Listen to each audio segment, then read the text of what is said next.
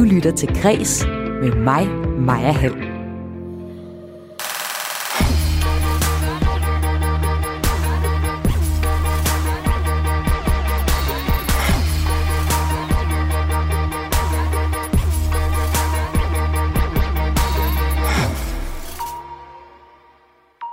Der er surrealisten Picasso, det er ham der med de der skæve ansigter blandt andet. Der er Damien Hirst med juvelbesatte kranier, og der er Olafur Eliassons regnbue på toppen af kunstmuseet Aros i Aarhus. Det er kunst, du kender. Men at de her kunstnere overhovedet blev og forbliver ved med at være kendte, skyldes kuratorer. Det er dem, der har set det geniale i værkerne og fået dem til at tage sig ud fra deres bedste vinkel på museer. I dag i Kredses sommerserie Stjernerne i kulissen kan du møde den danske superkurator Helga Christoffersen. I Tyskland, der har man på et tidspunkt lavet fyldte chokolader med metamfetamin i, og markedsført det til kvinder, sådan at de kunne klare husarbejdet 3 gange hurtigere, end de gjorde. Det kan du læse i bogen Unødige historiefacts, sygdom og sundhed, og det er en bog, der udkommer fredag. Jeg taler med forfatteren bag senere i programmet. Du kan her i Kreds også høre, at Volbeat er med på Metallicas kommende hyldestalbum, og at vi lige har vundet VM i fodboldgolf. Jeg hedder Maja Hall. Velkommen til Kreds.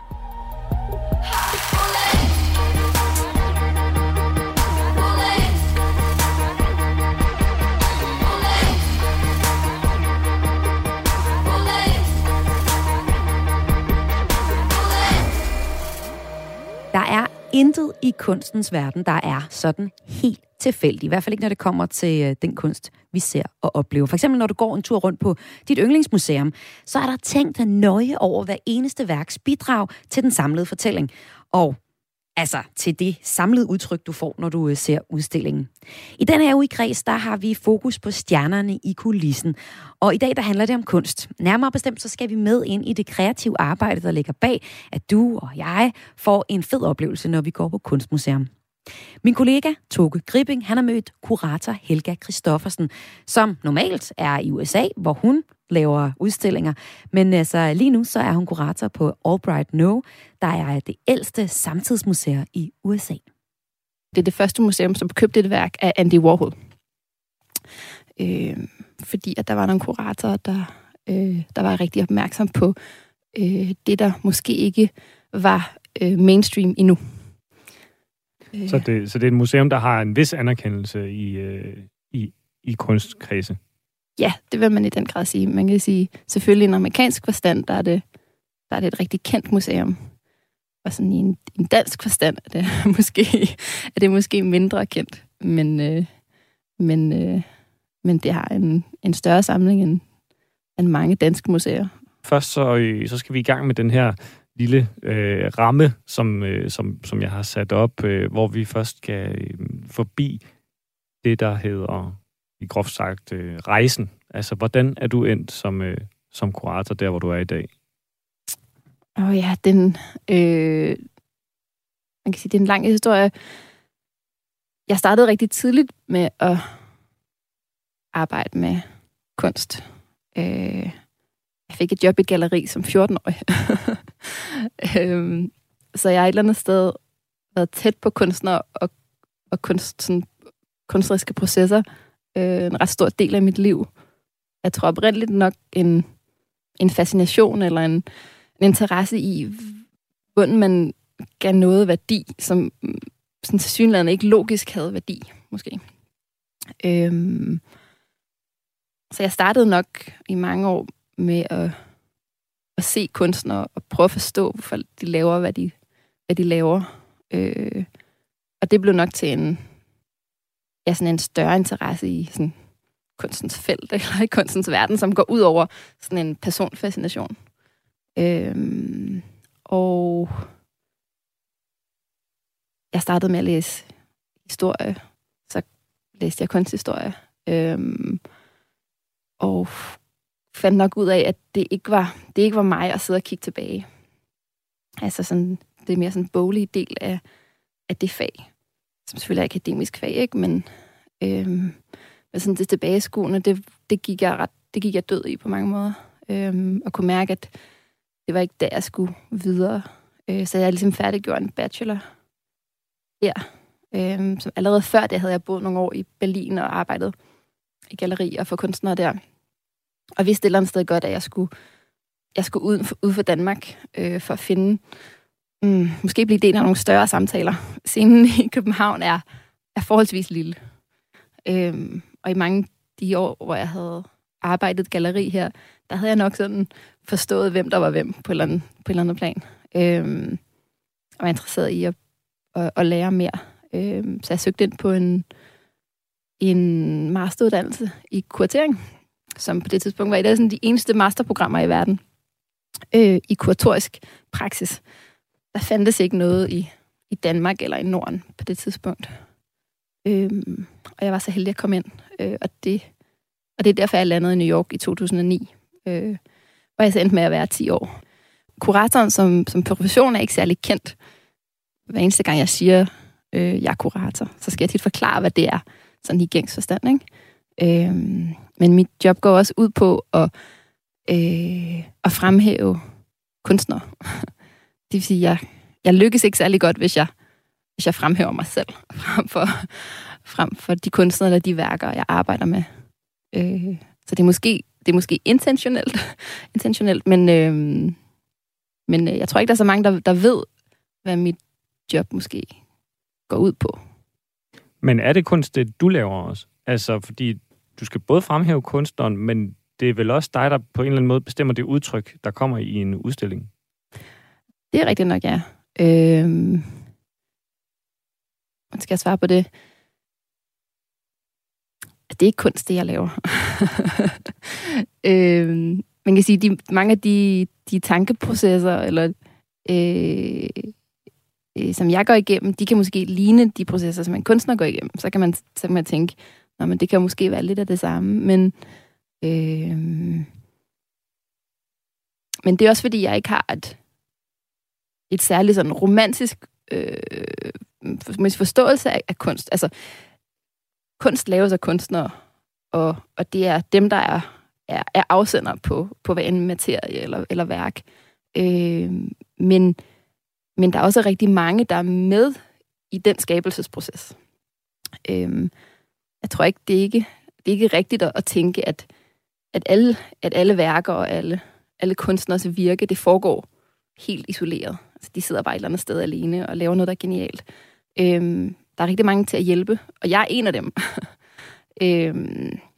Så jeg vil ikke tage kredit for det endelige udsagn, men jeg er også opmærksom på, at den opfattelse, at noget er lavet af et enkelt individ, sådan intellekt og hjerne, det oplever jeg i hvert fald ikke. Vi skal prøve at hoppe ind i værkstedet en gang, og så hvordan foregår det så, når du er ude og lede efter kunstnere? Altså typisk er det fordi, at jeg allerede har en eller anden form for ramme, som jo er typisk et udstillingsprojekt, ikke? Altså lidt i stil med, at man kan forestille sig, hvordan danske museer, de planlægger ud i fremtiden, ikke? Hvad skal vi lave? Og tit er det jo fordi, at jeg har et ret specifikt formål. Og så går jeg jo selvfølgelig ud med en eller anden form for kikkert, ikke? Og prøver at forholde mig til, hvordan kvalificerer jeg i virkeligheden det blik, jeg bestemmer mig for, af mit udgangspunkt. Ja, så det kommer lidt an på, hvad projektet er. Man kan sige, i mit gamle job, da jeg var kurator på New Museum i New York, der varierede det lidt fra,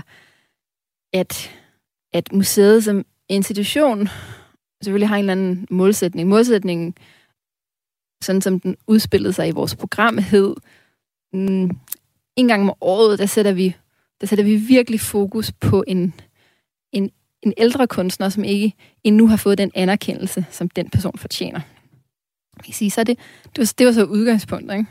Så sidder vi hver eneste uge med lange lister og siger, hvem er det? Hvem er det, vi skal vise nu? Er det rigtige tidspunkt nu? Hvad er det for et værk? Hvordan kan man folde noget ud, som ikke er foldet ud endnu, ikke? Et andet eksempel er man kan sige, de mange udstillinger med yngre kunstnere, jeg lavede, som et eller andet sted handler om. Der var udgangspunktet en yngre kunstner, som globalt lige nu har betydning. Altså en stemme, som måske ikke har fået den anerkendelse, eller den vind, eller det rygstød, som den person fortjener i det her øjeblik. Og en person, som endnu ikke har haft en stor udstilling i USA, i New York /USA, og som laver noget, der er friskt, og noget, der siger noget om, hvad der sker lige nu. Så det er jo blikket, ikke? Og så begynder man at kigge globalt og så sige, hvem er de yngre kunstnere, der på en eller anden måde er på vej frem nu? Hvem er det rigtige tidspunkt at vise? Hvad kunne de lave? Hvordan kunne vi få... Og, ja. Hvem er et eksempel på en kunstner, I så landet på der, som du var med til at pege på? Et godt eksempel kunne være Cally Spooner, som er en britisk kunstner, som man kan sige... Nu er vi lidt tilbage i 2014, da jeg lærte hendes praksis at kende. Han lavede forskellige sådan, performative værker, men kun i Europa. Sådan kortere performances, og så også en masse skrift. Hun er også skribent, og i virkeligheden hun er uddannet i filosofi, så hun er ikke kommet via kunstakademi. Hun er mere sådan akademisk minded. Men hun omsatte sine værker til enormt sådan, dynamiske og for mig set super interessante performative værker. Hun har lavet forskellige ting rundt i Europa, men havde ikke lavet noget i USA nu på det tidspunkt. Og jeg blev rigtig interesseret i at lave et større projekt med hende i New York, som også endte med at være første gang, hun så i virkeligheden lavede en performance, som strakte sig over 2,5 måneder. Så udover at det var en mulighed for at vise hende i USA, og så give hende en rigtig stor udstilling, og man kan sige et eller andet sted et vindue i New York, som om end er et sted, hvor der er rigtig mange øjne på. Der er jo forskel mellem at udstille på et stort museum i New York, og så udstille på en eller anden mindre lokal kunsthal ude i provinsen, ikke? Jo. Så selvfølgelig er det også noget, der betyder noget for hende. Og det vil sige, der var jeg jo som kurator interesseret i at sige, hvordan lader vi være med at gentage noget, som du allerede har lavet? Hvordan tager vi et eller andet sted et nyt skridt i din praksis? Et eller andet sted kan jeg jo ikke svare det spørgsmål, men jeg kan i hvert fald starte en samtale med en kunstner, der hedder, hvis vi skal prøve at tage alle de ting, du har lavet, og så prøve at sige, hvad er det næste super ambitiøse skridt derfra? Hvad er så svaret på det? Og kan vi gøre det sammen? Ja, fordi taler du også sådan med hende om sige, jeg synes ikke, du skal tage den her med. Altså, jeg tænker udstillingen sådan her, altså sådan ned på, at det enkelte værksbasis sidder i og har en samtale og en diskussion om det. Ja, helt sikkert. Ja. Er I enige altid? Nej. Hvem er det så, der trumfer der?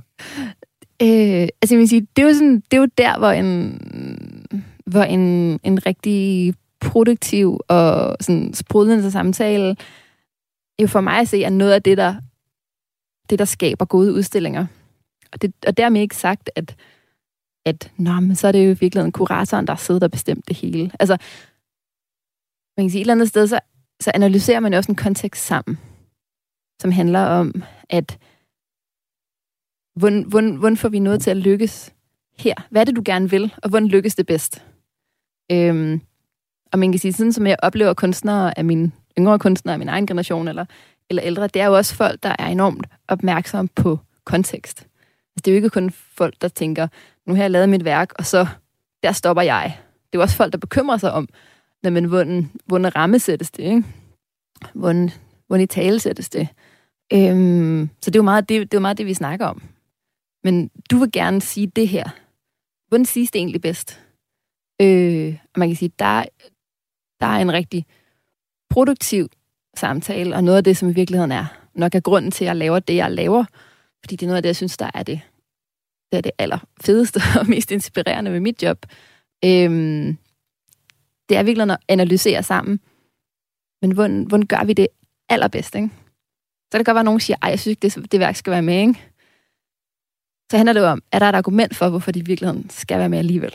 Hvis der ikke er noget argument, så er det svært at, stå på, ikke? Men nogle gange kan man jo godt argumentere for, nej, det er faktisk det, der lige præcis vil gøre, at vi bedre kan sige det her, ikke?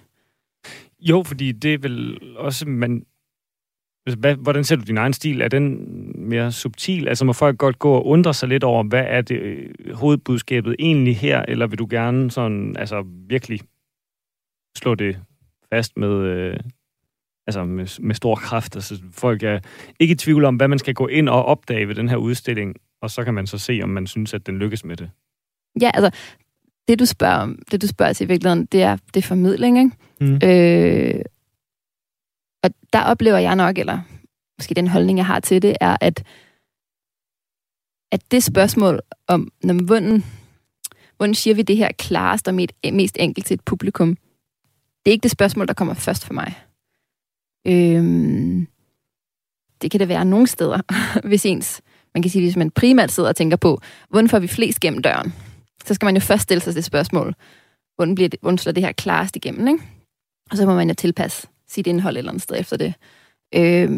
Men man kan sige, jeg starter nok der, hvor jeg tænker, vunden inden for den sådan selvfølgelig ret snørklede, indforståede, komplicerede forståelse af en kunstner og deres værk. Vunden rykker vi det videre? Vunden kvalificerer det? Vunden sørger vi for, at det er helt fantastisk?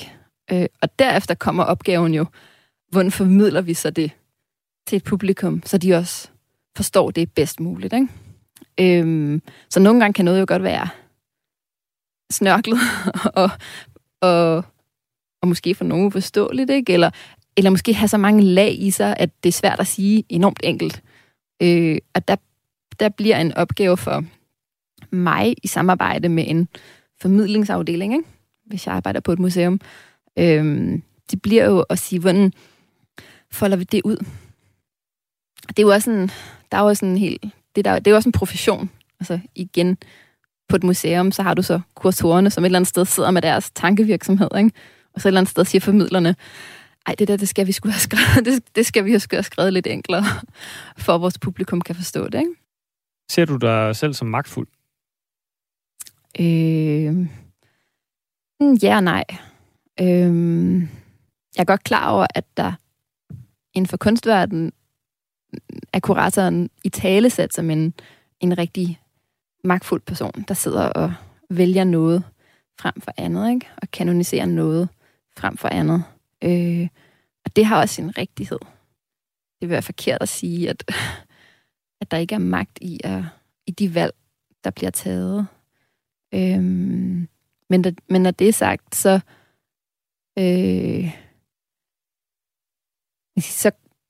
er det jo også sådan, at en kurators praksis jo ikke er, man kan jo ikke er demokratisk på den måde, at jeg kigger jo ikke lige på alting. Jeg har også interesser. Jeg har også noget, der tænder mig mere end andet. Ligesom vi alle sammen har det inden for, hvad end vi interesserer sig for. Så det der nok er vigtigt for, at en, der sidder og vælger, ikke får for meget magt, det er jo, at der er flere, der vælger. Og det gælder jo ikke kun kunstverdenen. Det gælder jo alle felter. Så der var kuratoren for rigtig meget fokus på en, som at være en magtfuld figur. Det er måske et eller andet sted der i toppen, hvor der kun sidder få og tager valg, ikke? Og så pludselig så bliver de valg rigtig ladet, ikke?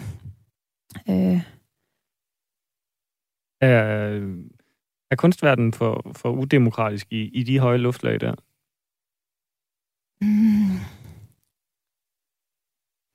Altså, der er alle mulige problemer i kunstverdenen, ligesom der er i alle mulige andre felter, ikke? Som skal løses, og som i de seneste år er blevet langt mere i talesat, end de har været før. Altså, jeg synes ikke, at kunsten som felt er... Jeg ved ikke, om jeg synes, at det skal være demokratisk. Altså forstået på den måde, at vi er også ude i noget, hvor vi et eller andet sted siger, at noget er bedre end andet. Ligesom filmverdenen har, at der er film, der får priser, og bliver dem, som man mere ser, altså dem, der lidt falder ud i, fordi der er ikke rigtig så mange, der gad dem. Og sådan er kunstverdenen jo også. Jeg tror ikke på, at det handler om, at vi skal sige, at det alt sammen er lige godt, og at alle skal bare have lidt. Det er jo et eller andet sted et felt, hvor vi sådan, det der tænder sådan en som mig, og hvad vi beskæftiger os med, og hvad vi snakker om, det er jo, hvorfor er noget godt, eller hvorfor rørte det mig, eller hvorfor sagde det der mig noget, eller hvordan er det faktisk en mega fantastisk blik på et problem, eller en tilstand, eller en... Og der siger man jo også, at vi vælger noget ud, vi kigger på noget frem for noget andet. Det er jo ikke nødvendigvis sådan demokratisk. Jeg taler med Helga Christoffersen, som er kurator hos Albright Knox Art Gallery i Buffalo i USA. Hvis der er noget, du selv skal pege på, Helga, som er dit mesterværk inden for din kuration, hvad vil du så vælge? Altså en udstilling, som du er særlig stolt af? Der er mega mange. Altså, inden for mit felt, der er det jo også noget med, hvad man et eller andet sted prøver kræfter med, måske, ikke? Det kan man være stolt af. Jeg er stolt af alle de udstillinger, jeg har lavet, fordi jeg synes, de rykkede ved noget på alle mulige forskellige måder, ikke? En ting, jeg er rigtig stolt af, jeg var assisterende kurator for hovedudstillingen på Venedig Biennalen i 2013. Igen, det er måske sådan lidt indforstået, men Venedig Biennalen er måske i hvert fald en af de få vigtigste udstillinger i hele verden, som jeg var med til at lave, sammen med ham, der var kunstnerisk leder for den, og han en rigtig stor rolle i alt, hvad det vil sige at skabe en total mega udstilling af en skala, som man slet ikke kender i Danmark. Og på et eller andet sted på et niveau, som er det højeste inden for vores felt. Og det er selvfølgelig sindssygt meget arbejde, og forfærdeligt stressende, og alt muligt, ikke? Men det med at få sådan en stor udstilling til at lykkes så godt, som den gjorde, og vide, hvor meget jeg løftede. Man tror altid, det er rigtig mange mennesker, der laver sådan nogle store ting. Det er bare rigtig få mennesker. Det er jeg rigtig stolt af. Hvad er det, der gør Venedig Biennalen så stor i kunstverdenen? Altså, hvad er det for en størrelse, det er, hvis du skal forklare det til sådan en som mig, der står uden for kunstverdenen? Ja, det er sådan det er et øjeblik hver andet år, hvor hele kunstverdenen kigger et sted hen. Og det er de øjeblikker, der er rigtig få af. Man kan sige, kunstverdenen er global. Der åbner biennaler næsten hver anden dag. Og store udstillinger, og der findes 100.000 vis af museer, og alle i virkeligheden konkurrerer om opmærksomhed et eller andet sted, ikke? Og Venedig-biennalen er nok en særlig institution. Både på grund af dens fantastiske historie, og på grund af de nationale pavilloner af alle lande. Næsten hele kloden har jo en pavillon som del af Venedig-biennalen, hvor de et eller andet sted sender viser samtidskunst, som er måske et eller andet sted det bedste af det, der sker i de individuelle lande, ikke? Og så er der en stor kurseret udstilling, som ligesom er et eller andet sted centrum for hele det cirkus. Og ja, så det, der gør det særligt, det er, at alle kigger på den udstilling. Alle. Og det gør selvfølgelig, at alt bliver kigget på, alt bliver analyseret, alt bliver diskuteret. Det er et eller andet sted det bedste, man kan ønske, ikke? For noget af det, man laver. Var der noget for den her udstilling, der gjorde et særligt indtryk, hvor du sådan, jeg er virkelig, virkelig glad for, at vi fik det her til at lykkes? Der var rigtig mange ting. Altså meget af det handlede om at så overtale folk, ikke? Fordi man skal ikke underkende, at hvis man har en vision, en kuratorisk vision, ikke? Som er en vision for en udstilling, og man gerne vil have alle mulige stemmer til at spille sammen med den udstilling, så skal der sindssygt meget overtagelse til for at sørge for, at hver enkelt synes, at det er okay et eller andet sted, ikke? Det virker sådan ret basalt, men det kan nogle gange være enormt svært, hvis man godt ved, at man skal have præcis det der værk, ikke? Og det ligger i en eller anden svejsisk bankboks et eller andet sted, ikke? Altså, hvordan får man overtalt den person, der har det, til at sige, ja, det vil de gerne låne, ikke? Altså, et af de første projekter, jeg startede med at arbejde på, da jeg startede på det job, var Og finde ud af, hvordan overtalte vi Rudolf Steiner-arkivet i Dornau til at udlåne over 100 af Rudolf Steiners tavlekridttegninger, som aldrig har været blevet udstillet før, og som det er tavlekridt på sort papir, det vil sige, de er hypersensitive. Altså, du kan puste på dem, og de forsvinder, ikke? Og dem vil vi gerne udstille, ikke? Og, altså, bare den proces er så kompliceret. Altså, fordi først og fremmest, de siger jo bare nej, ikke? Og det kan vi ikke, og de er for følsomme, og det er historisk materiale, og det kan vi ikke. Men, og hvordan kommer man derfra til, at vi faktisk endte med, at de fyldte hele hovedrummet af udstillingen? Det er en virkelig vild proces. Jamen, kan vi i hvert fald prøve at tage nogle af skridtene her. Hvordan starter man sådan en opkald? Siger man bare, hello, this is Helga from Venice. I would like some paintings. Ja, altså, man finder ud af, hvem man skal snakke med. Altså, der er altid en person, som nok er den, der et eller andet sted kan bestemme det. Og i det her tilfælde var det sådan den gamle keeper af det her Rudolf Steiner-arkiv, som et eller andet sted nok har siddet og passet på det her materiale i rigtig, rigtig mange årtier. Og starte en samtale med ham. Og derfra, når man ringer fra Venedig Biennalen, ikke, eller skriver retter, ikke, så får man selvfølgelig også opmærksomhed sådan forholdsvis hurtigt. I hvert fald inden for vores felt, ikke? Det ved man godt, hvad er. Man ved godt, det er noget, der er vigtigt. Så man får et svar på sin e-mail i hvert fald. Men derfra, så handler det jo om, hvad er det, vi gerne vil? Og kunne det måske lade sig gøre? Nu blev de udstillet et sted, hvor ret reelt så var klimaforholdene i den bygning ikke fantastiske. Det er de slet ikke noget sted i Venedig og hovedstillingen. Det er da de store problemer, man kan sige, mere sådan med et musealt perspektiv. Det er de store problemer ved at lave den udstilling, det er, at den har så meget vægt, og den er så vigtig, samtidig med, at man faktisk har bygninger, som ikke er klimatiseret på, man kan sige, moderne forhold, ikke? Og det gør det rigtig udfordrende at udstille historiske værker, hvilket det her det var, ikke? Så derfra gik en lang samtale i gang om, hvad man skulle virkelig gøre ved hele det der rum, for at prøve at forbedre forholdene nok til, at arkivet måske ville overveje at sige ja til et udlån. Fordi de siger først bare nej, ikke? Men hvis man bliver ved, så kan det godt være, at man til sidst kan få et ja, ikke? Men man skal gøre alt muligt, ikke? Man skal have klimaeksperter, der skal kigge på værkerne hver anden dag, og man skal have sensorer i hele rummet, og man skal skifte alle vinduerne, og man skal have filtre på, UV-filtre, og altså, man skal udskifte værkerne, og ja.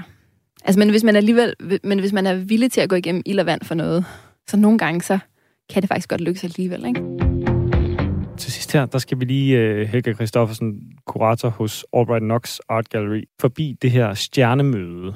Og det kan være svært at pinpointe, hvad en stjerne er. Men har du nogen, du har mødt i løbet af din karriere, dit professionelle liv, som virkelig har gjort et kæmpe indtryk, da du mødte dem første gang? Altså, jeg er så privilegeret, jeg har mødt mega mange store kunstnere, ikke? Eller nogle af dem, man tænker er de allerbedste i verden.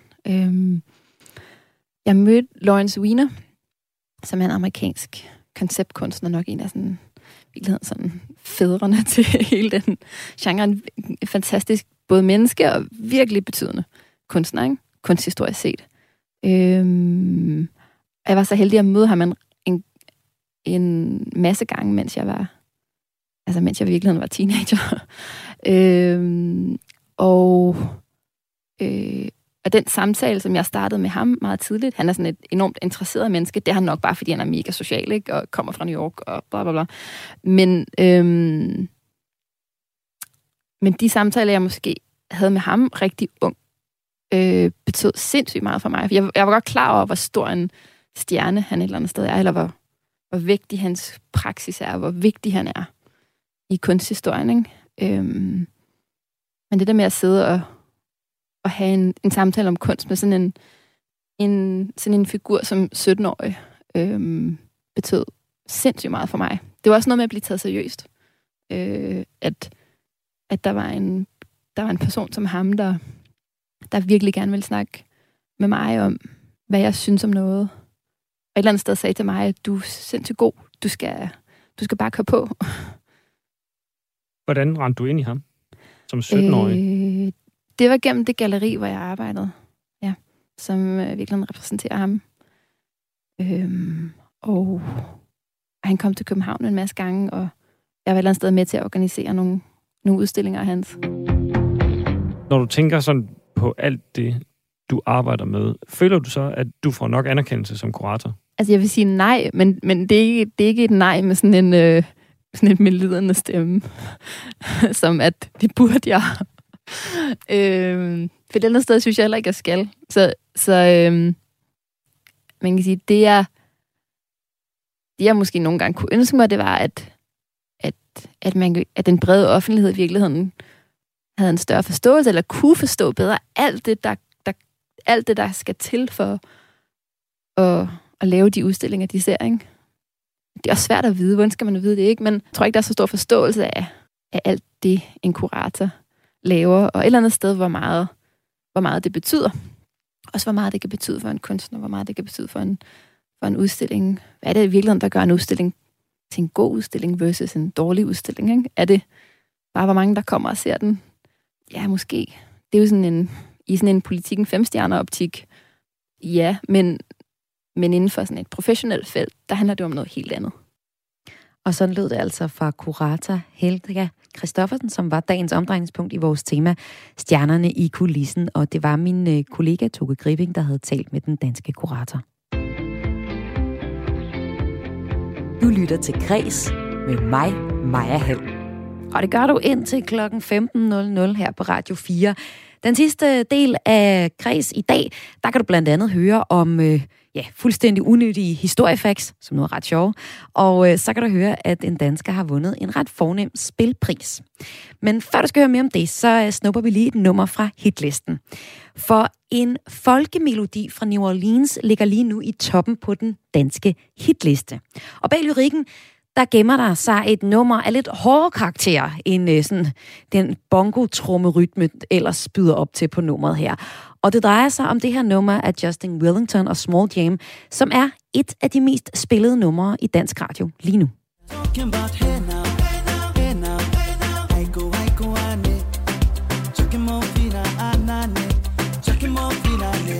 Det kan være, at du bedre kender nummeret i den her version af The Dixie Cups. My grandma and your grandma were sitting by the fire. My grandma told your grandma, I'm gonna set your flag on fire. You're talking about henna, henna, Iko Iko ande, Giacomo Fino anane, Giacomo Finane.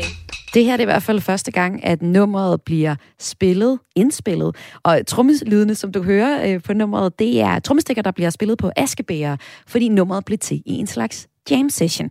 Og det er så et helt andet gammelt nummer, der er blevet til i den her jam session. Det er sådan et call and response sang, som amerikanske The Dixie Cups havde lært af deres mor. Og til deres held, så den dag, hvor de sad og jammede med trommestikkerne på askebærerne, der blev sessionen optaget. Det var i 1965. Og senere er nummeret her så blevet lidt af en legende. Det findes i et væld af forskellige versioner. Rigtig mange er kommet efter 65. Sangen hedder så i virkeligheden Giacomo og blev skrevet i 53 af James Sugarboy Crawford. Efter The Dixie Cups udgav den, så kom der rigtig mange andre versioner. Altså dengang de udgav den, der anede de faktisk ikke, at den var endnu ældre, end da de spillede den. Og efter det, så er der en masse flere kunstnere, som har lavet remakes af den. For eksempel The Grateful Dead, som også har spillet den. For eksempel her på JFK Stadium i Philadelphia i 89.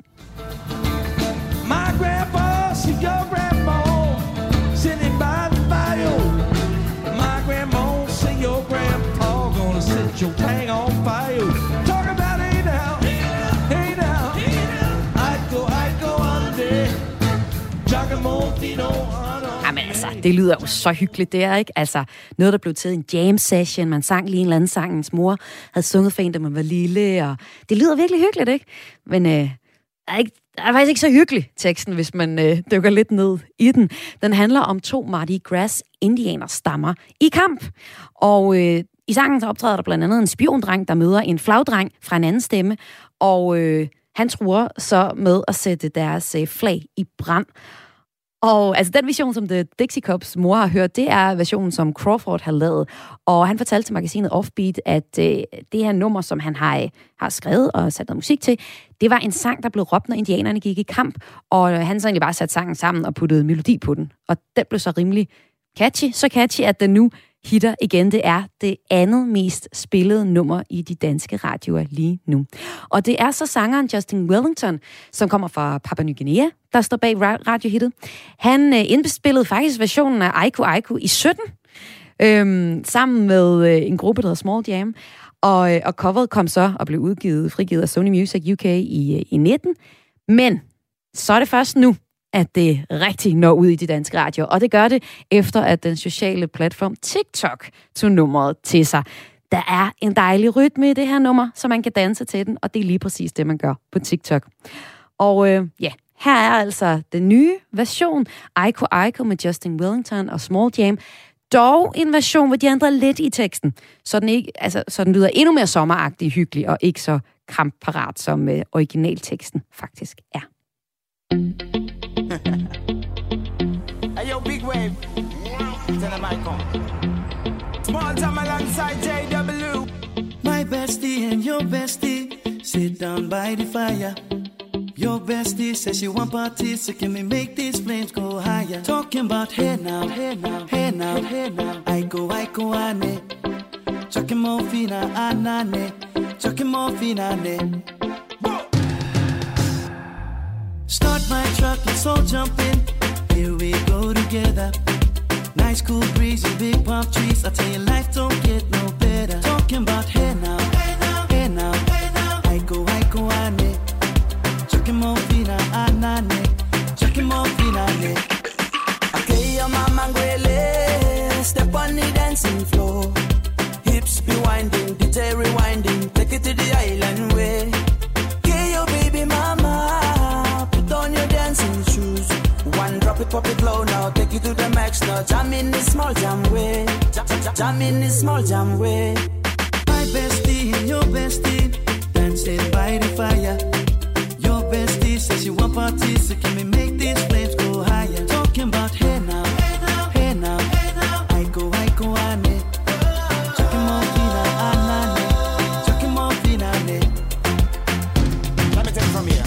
Solomon girl straight up, right hoochie mama. Make we party non-stop in a island banda. Swing those hips and back it up to me ragga. A chance for party ladies do the doggy doggy. I'm drumming island reggae, rapping blue, green and yellow. Me jumping and me beat, making slow wine for me baby. Speakers pumping, people jumping. We drumming the island way. Shout out to the good time crew all across the islands. Grab your shoes, let me 2x2. And now we shining bright like diamonds. Talking about hey now, hey now, hey now. I go, ane. Chucking more fina, anane. Chucking more fina, ane. Yes, one drop it, pop it low now. Take it to the max now. Jump in the small jam way. Wind it. Wind up, go down. Twist your body backward. We go left, left. We go right, right. Turn it around and forward. Wind up, go down again. Wind up, go down. Twist your body backward. Twist it back. We go left, left. We go right, right. Turn it around and forward. My bestie and your bestie dancing by the fire. Your bestie says you want parties, so can we make these flames go higher? Talking about hey now, hey now, hey now, hey now. I go, ane. Chucking more fina, anane. Chucking more fina, ane. Chucking more fina, ane. Chucking more fina, ane. Chucking more fina, ane. Og nyt til noget helt, helt andet musik.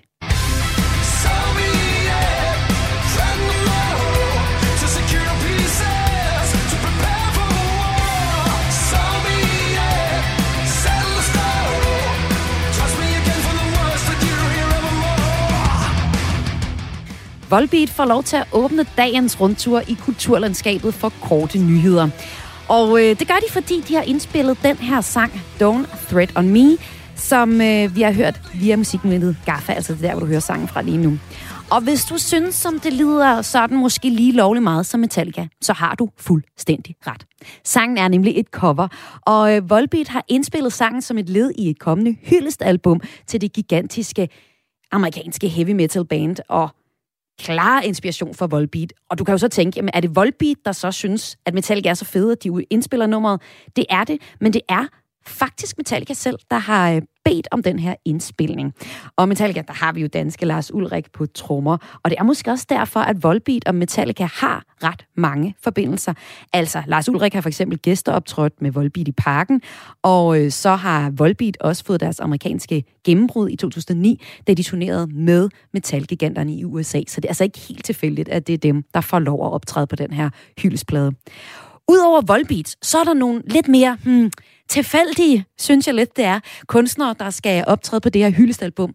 Det er for eksempel nogen som en kvindelig kunstner som Miley Cyrus, som jeg slet ikke forbinder med, med metal. Det er også David Graham fra Depeche Mode hedder det, Depeche Mode. Og så er det saxofonisten Kamasi Washington. Imponerende lille samling. I alt så fortolker hele 53 kunstnere numre fra Metallica-albummet The Black Album, og The Metallica Blacklist, som hyldesalbummet hedder, udkommer den 10. september. Selvom OL fylder det meste i sportens verden lige nu, så har vi sådan lidt i al ubemærkethed faktisk fået hele 2 verdensmestre i en disciplin, der endnu i hvert fald ikke er på OL-listen. TV2 Nord fortæller nemlig, at Michael Hansen i weekenden kunne lade sig hylde som verdens bedste fodboldgolfspiller, mens Morten Kim Strandberg vandt verdensmesterskabet for fodboldgolfspillere over 55 år. Måske har du ikke lige erfaring med fodboldgolf. Jeg har faktisk. Det er sådan noget, man kan spille i det danske sommerland. Og det går simpelthen ud på, at du skal bruge færrest mulige spark for at få en fodbold i hver af banens 18 huller. Så i stedet for en golfkølle, så har du altså dit ben. Og det synes jeg hjælper i hvert fald mig, fordi der vil jeg sige, golfkøllen og mig har det ikke super godt med lige at ramme den der meget lille bold. Men der er det noget nemmere med mit ben og fodbold. Og man så rammer hullerne, det er så stadig svært. Men det er i hvert fald nemmere at ramme. Verdensmesterskabet stod i det nordlige Tjekkiet, og her gik Michael Hansen hele 38 spark under banens par, og det var altså nok til at hente guldet hjem til Danmark. Så mens vi stadig venter på det første OL-guld til Danmark, så kunne Michael Hansen og Morten Kim Strandberg altså se den hårde træning bag frugt, og måske har vi nogle danskere i Asien, der kan blive inspireret af de her 2 fodboldgolf-verdensmestre. Vi krydser fingre. Og det er faktisk ikke kun fodboldgolf, vi er gode til.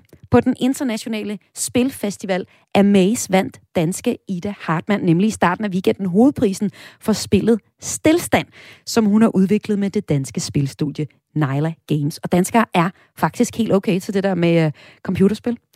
Og selvom det faktisk er gået 2 år siden, at spillet udkom, for et år siden, i kølevalget på første coronabølge, så er det jo gået rigtig godt for spillet. Det er et computerspil, der godt nok slet ikke minder om hverken FIFA eller GTA, hvis du kender de spil. Stilstand er noget helt andet. Det er et kunstnerisk og eksperimenterende computerspil, der handler om angst og ensomhed, og udfolder sig i en håndtegnet univers, sådan lidt blyantstegnet univers, som Ida Hartmann altså selv har stået for. Og man behøver heller ikke at være den store gamer for at få noget ud af spillet. I Radio 4 Morgen i morges, der fortalte Ida Hartmann, at hun har fået en masse positiv feedback fra folk, der var sådan helt generelt at interessere sig for kunst og kultur, da hun kom ud med spillet. Folk, der ikke normalt spiller spil, men som måske er interesserede kulturbrugere, og som bare måske er interesseret i en historie, der kunne reflektere nogle af deres egne følelser. Lød det altså her fra Ida Hartmann i Radio 4 i morges. Vidste du, at stjerneskud, altså smørbrødet, blev opfundet i 1962 af Ida Davidsen, fordi en russisk kosmonaut kom til Danmark og besøgte Søpavillonen i København? Vidste du, at Sean Connery blev tilbudt $30 million og 15% af filmens indtjening for at spille Gandalf i Ringenes Herre-trilogien, men takkede nej? Det vidste jeg heller ikke, men det fandt jeg ud af på hjemmesiden eller Facebook-siden Unødige historiefacts. Det er en tid med lige knap 100.000 likes, som er blevet så kæmpestor, at siden er blevet til en bogserie. Foreløbig 4 bøger er der udkommet med fuldstændig unødige historiefacts om alt fra krig og konflikt til mad og drikke. Og på fredag, så udkommer den 5. i serien, denne gang med fokus på, ja, hvad ellers i denne tid? Sygdom og sundhed. Og manden bag bøgerne, det er dig, Michael Hawkins. Velkommen til. Jo, tak skal du have. Som kongen af altså fuldstændig unødige historiefacts, hvad er så din all-time favorite unødige historiefact? Det var godt nok et godt spørgsmål at starte med. Det er svært at vælge. Jeg plejer, når jeg holder også foredrag, der plejer jeg altid at fortælle om ananasen i historie. Simpelthen fordi, da den kom til Europa i 1700-tallet, der kostede den det, der svarer til 50.000 kroner i dag, hvis man havde sådan en. Men man kunne også leje den for en aften, hvis man ikke lige havde pengene. Fordi så kunne man lige vise sin sociale status ved, at man havde fået skaffet sig en ananas. Nej, det er simpelthen løgn. Det er jo for grineren.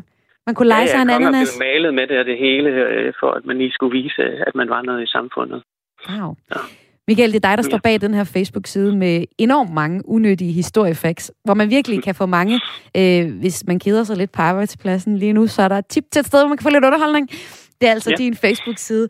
Men hvordan startede du projektet? Du har jo ikke haft 95.000 følgere fra dag 1. Nej, det har jeg ikke. Men det var faktisk rent tilfældigt.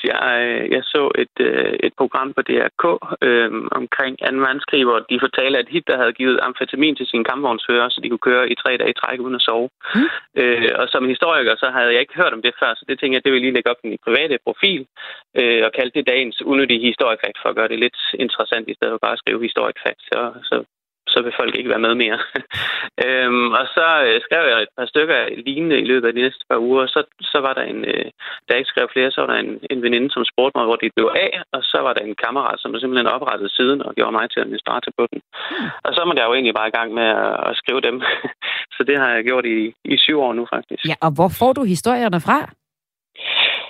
Mange steder, altså jeg tror, min hjerne den efterhånden er indstillet på, at jeg opfatter alle sådan nogle små anekdoter, når jeg hører dem rundt omkring. Det er både forberedelse til mit arbejde som gymnasielærer, men også når jeg ser nyheder eller dokumentarer eller læser aviser eller hvad det nu skal være.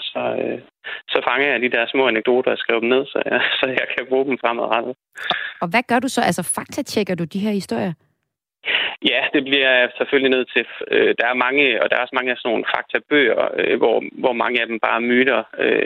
Og som historiker, så bliver man jo nødt til at gå lidt mere ned i det og være lidt mere kildekritisk over for det og sørge for, at nu hvor det også hedder unødige historiefacts, at det sådan rent faktisk også er noget, man kan regne med passer. Jeg har faktisk en søsterside, der hedder nyttige historiemyter, hvor dem, som jeg ikke har kunne bekræfte, bliver lagt ind en gang. Det er altså skraldespandshistorien, dem man ikke kan bruge. Ja, lige præcis, ja. Ja, fordi der må være ret mange historier, der simpelthen er for gode til at være sand. Eller hvad? Er historien helt vildt skør? Historien er helt vildt skør. Okay. Og det fantastiske ved det er, at den bliver ved med at være skør. Altså, man kan jo også læse nutidige historier, som man tænker, hold op, det var nok helt åndssvagt. Og så putter jeg dem ind i et arkiv, og så skal jeg vente nogle år, før jeg kan lægge dem op. Nej, og kalde det er det historier, rigtigt? Fordi, hvad er der i dit arkiv? Så synes jeg ikke, det er historie længere. Hvad er der i dit arkiv, for eksempel? Det må du vente og se. Ej! Nå, det er der sket. Men jeg kan fortælle med det her coronavirus noget, at sydkoreanerne, de begyndte at putte deres penge i mikrobølgeovnen, fordi at de tænkte, at der var coronavirus på. Og så mødte de op til banken, og vi havde byttet dem, fordi de jo brændte af i mikroovnen, fordi de tænkte, at UV-strålerne ville fjerne coronavirus. Altså, det er jo også sjovt nu. Det var noget, som godt kunne komme op på et tidspunkt. Ja. Nå. Altså, jeg var inde på din Facebook-side for at se lidt, hvad det er for et community, du har skabt derinde, og var ret overrasket over det, fordi det er... Altså, det er en meget sjælden lomme på internettet, meget sjælden lomme på Facebook, du har, fordi tonen er virkelig god, og folk er sådan i godt humør hele vejen igennem. Hvordan har du gjort det? Jamen, jeg tror egentlig, det er et eller andet sted, hvor folk de samles for at nørde om noget, de synes er interessant, og oplyse andre om altså, der er mange, som der uddyber historierne der, og gør det interessant på den måde. Men så har vi også, altså, så har jeg også bare, og de frivillige, der arbejder på det, sørget for, at hvis der er nogen, der begyndte at blive personlige i debatten, at så måtte vi gå ind og sige, at I skal simpelthen holde en god tone over for hinanden, og det har hjulpet. Hvis man ikke har gjort det, så er man jo velkommen til at forlade siden, hvis man ikke kan finde ud af at tale pænt til hinanden, og det synes jeg lidt, der mangler i Facebook især, at man ikke kan finde ud af at holde en tone. Så det har jeg egentlig slået fast fra starten, at man skulle tale pænt, og det er de super gode til, og det er jo også, altså det er jo også lykkelig og overrasket over et eller andet sted hele tiden, at tonen bliver holdt stort set lige meget, hvad jeg skriver om. Den seneste bog, som du får udgivet, det er på fredag, den kommer så til at handle om sygdom og sundhed. Hvad er det sådan det mest gakkede lægevidenskab, som lægevidenskaben har forsøgt sig med? Det er et godt spørgsmål. Altså,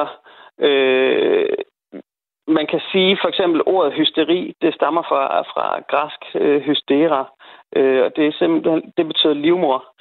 Og det er simpelthen, fordi man mente, at hysteri, det var noget, kvinder de fik, når livmoren havde revet sig løs inden kroppen. Ja. Så kunne man tage til lægen for at få den rystet på plads, og det kunne man gøre enten ved at nyse, og hvis det så ikke virkede, så skulle man holde noget, der lugtede dårligt op ved næsen, og noget, der lugtede godt ned til kønsdelene på kvinden, fordi så vil den ubalance, der var i de væsker, simpelthen få livmoren til at sætte sig på plads igen. Wow, man har virkelig været kreativ, altså synes jeg, at finde på det. Ja, imponerende. Ja. Når du nu har siddet og samlet historier ind til den her unødige historiefacts om sundhed og sygdom, er du så egentlig stødt på noget, som er nyttig? Altså noget, vi egentlig kunne bruge til noget, set lyset af, at vi er midt i en coronatid? Ja. Jo, altså nogle gange så falder man der over noget, hvor man bliver lidt fascineret af det, og tænker, det er jo egentlig ret interessant. Altså, New Yorks sundhedsvæsen sagde under den spanske syge, der i starten af 1900-tallet, at man skulle prøve at begrænse smitten, ligesom vi også har prøvet på her. Og der anbefalede de, at hvis man vil kysse med hinanden, så skulle man tage lommetørklæder og sætte imellem, når man skulle kysse, og lavede også et billede af et par, der kysser, fordi at så vil de på den måde forhindre smitten igennem kys. Og Brostrøm, han har jo gået hele vejen og sagt, at sex er godt, men det er nok også vigtigt at beskytte sig på andre måder, hvis man skal passe på coronavirus. Så der er faktisk ting, man kan lære af historien. Og sådan er det jo også altid. Michael Hawkins, tak fordi du var med her. Du er kendt med historie og engelsk, og altså også manden bag Facebook-siden og bøgerne Unødige historiefacts. Velkommen. Og den seneste i rækken, den kommer på fredag på Byens Forlag, og den hedder Unødige historiefacts, sygdom og sundhed. Kreds er ved at være færdig for i dag. Programmet kom i hus med hjælp fra Mathias Wissing og Toke Gripping. Mit navn er Maja Hall. Jeg er vært hver eneste dag mellem 14 og 15 her på Radio 4, hvor jeg giver dig de fedeste og mest spændende kulturnyheder. Jeg slutter med en anden dejlig historie, kan man sige, kulturnyhed. Lige om lidt så er der nogle festivaler, der får lov til at løbe af stablen. Det gælder blandt andet den thylandske festival, der hedder Alive, altså der ligger i Thy. Og det er i morgen. Alive Festival starter, og der er der en kunstner, der spiller, jeg sørme godt gad at høre. Det er Greta, hun er dansk-tysker, og her får I hende, hvor hun sælger til Gaffa-prisen. Det er Greta med Hydrogen. Hydrogen.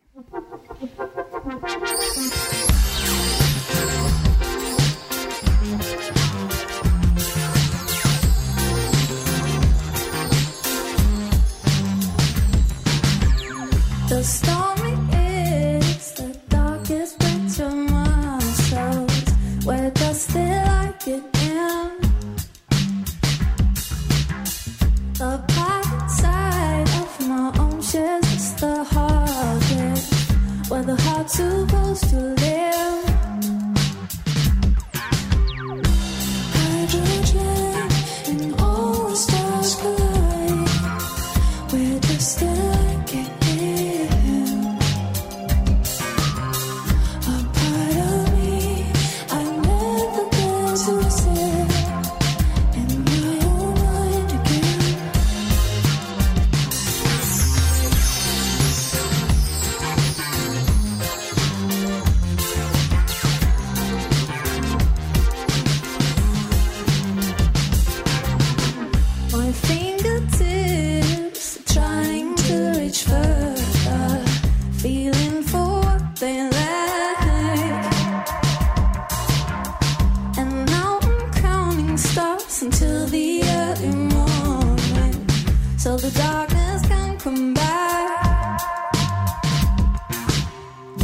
Hydrogen and all the stars collide.